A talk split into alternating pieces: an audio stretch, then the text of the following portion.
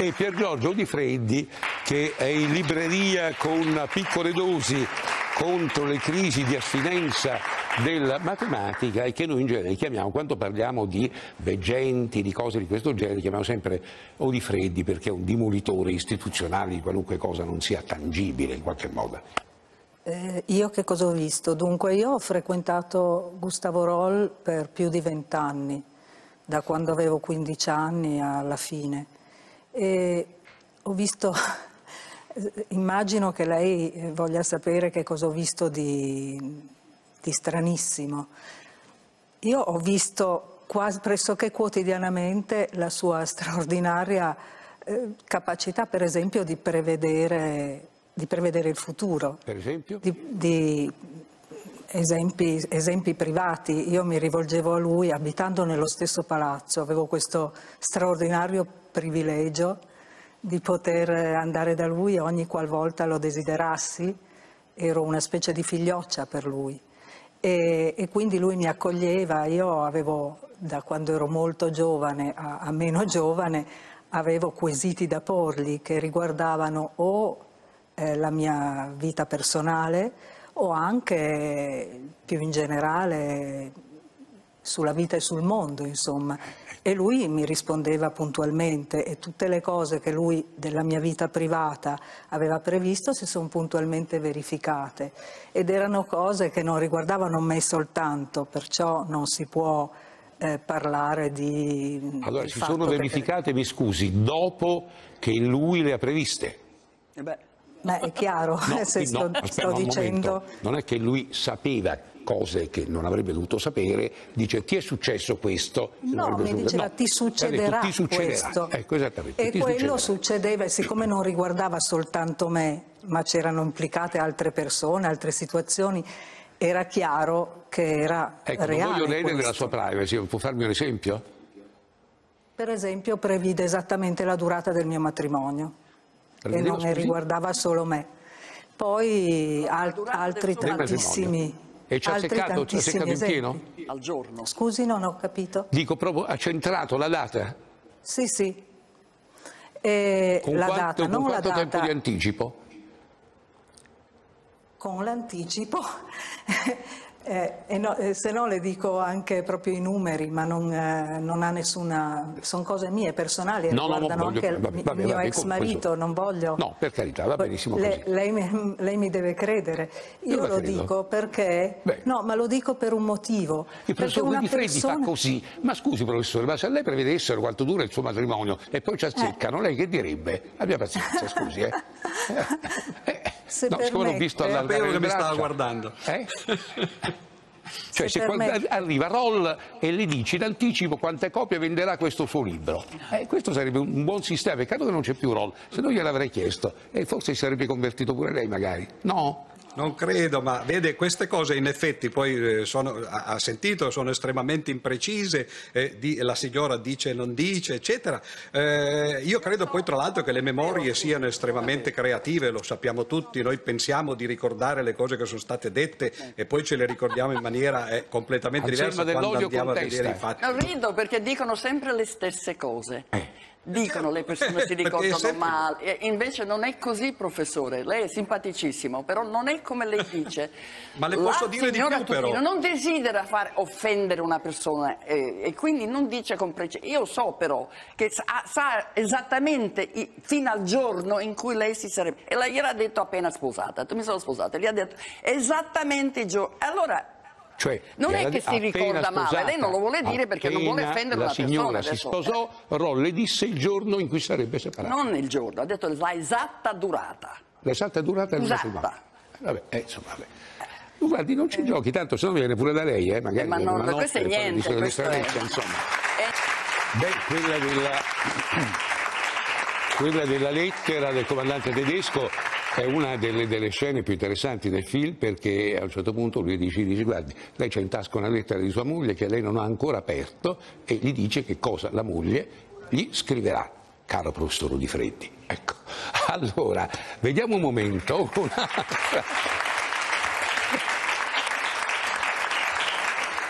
Un, un, altro frammento del film, quello in cui Roll e prevede la caduta di un aeroplano. Vediamo.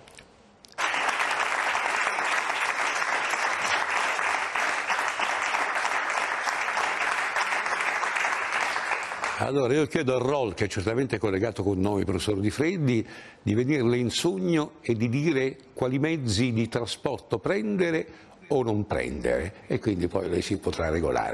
Lei l'ha visto rimpicciolirsi? Sì, l'ho visto rimpicciolirsi, Cioè? diventare piccolo. No, lui era 1,90 eh, per capirsi. 1,90. Lo so, lo so perché l'ho occhi dentro, dentro, eh? Con degli occhi pazzi, ma non Eh ricordo sì, questi straordinario, sguardo magnetico. Eh, dentro L'ho un vi- ascensore. Sì, l'ho visto diventare piccolissimo, poi diventare grandissimo.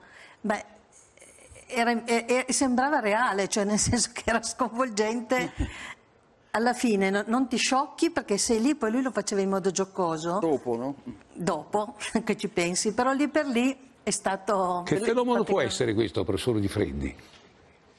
Ma eh, ci sono tanti aspetti che sono stati toccati, uno è quello della veggenza, l'altro è quello di questi fenomeni paranormali, eh, qui adesso faceva addirittura come Alice nel Paese delle Meraviglie che si allargava eccetera. Secondo me eh, l'unica cosa su cui si potrebbe giudicare in maniera oggettiva, perché qui sono racconti sentiti, riportati, no, No, no, eh, eh. ricordati, No, no, no, Anche i onestamente- sono racconti, Onestamente questi sono, sono testimonianze dirette. Anche i suoi sono No, ma racconti. testimonianza diretta, Ma non come l'ho dicevo, ricordate 30 anni dopo, no, che, che- che sappiamo tutti com'è la memoria. Le uniche cose concrete su cui si potrebbe giudicare Roll sono i trucchi che faceva quando invitava la gente no, a casa oppure appunto li faceva eh, in maniera diretta di fronte a qualcuno.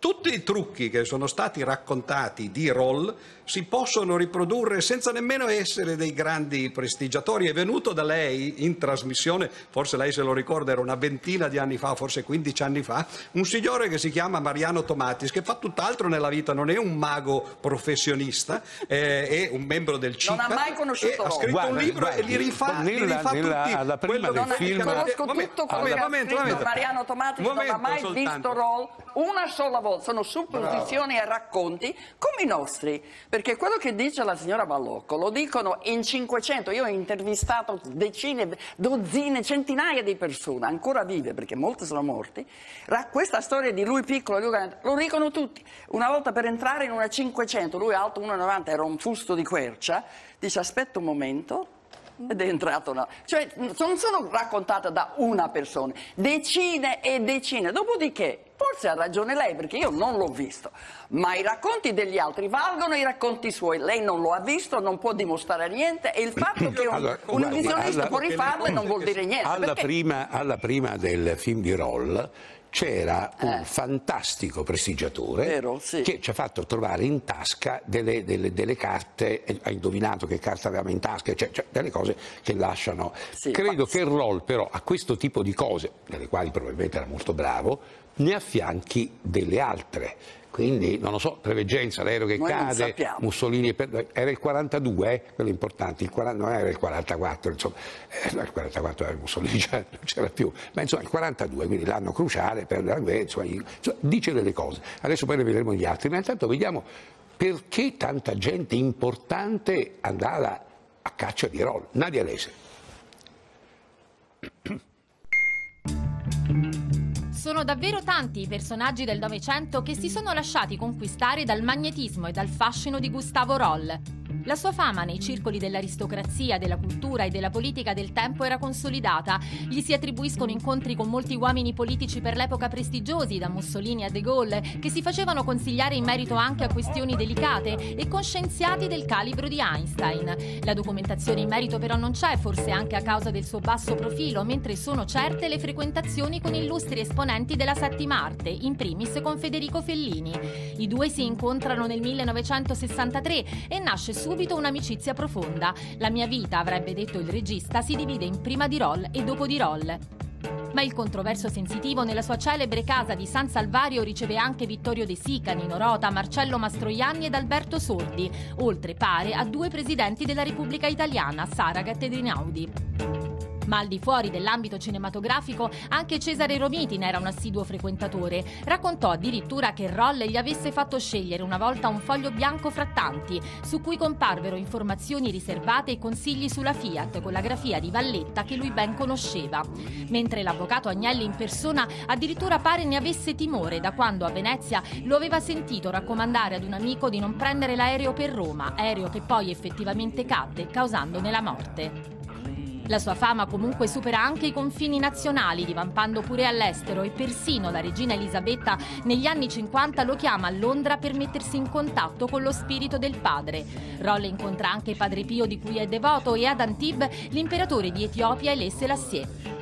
Oltreoceano è Walt Disney a chiedere di vederlo, mentre John Fitzgerald Kennedy nel suo unico viaggio in Italia si reca a Torino, sembra proprio per conoscerlo. Ed anche un altro presidente americano, Ronald Reagan, gli avrebbe inviato un telegramma per ringraziarlo del suo aiuto in occasione della liberazione del generale statunitense James Lee Dozier. Evidentemente, la possibilità che la magia esista esercita una seduzione che non risparmia davvero nessuno.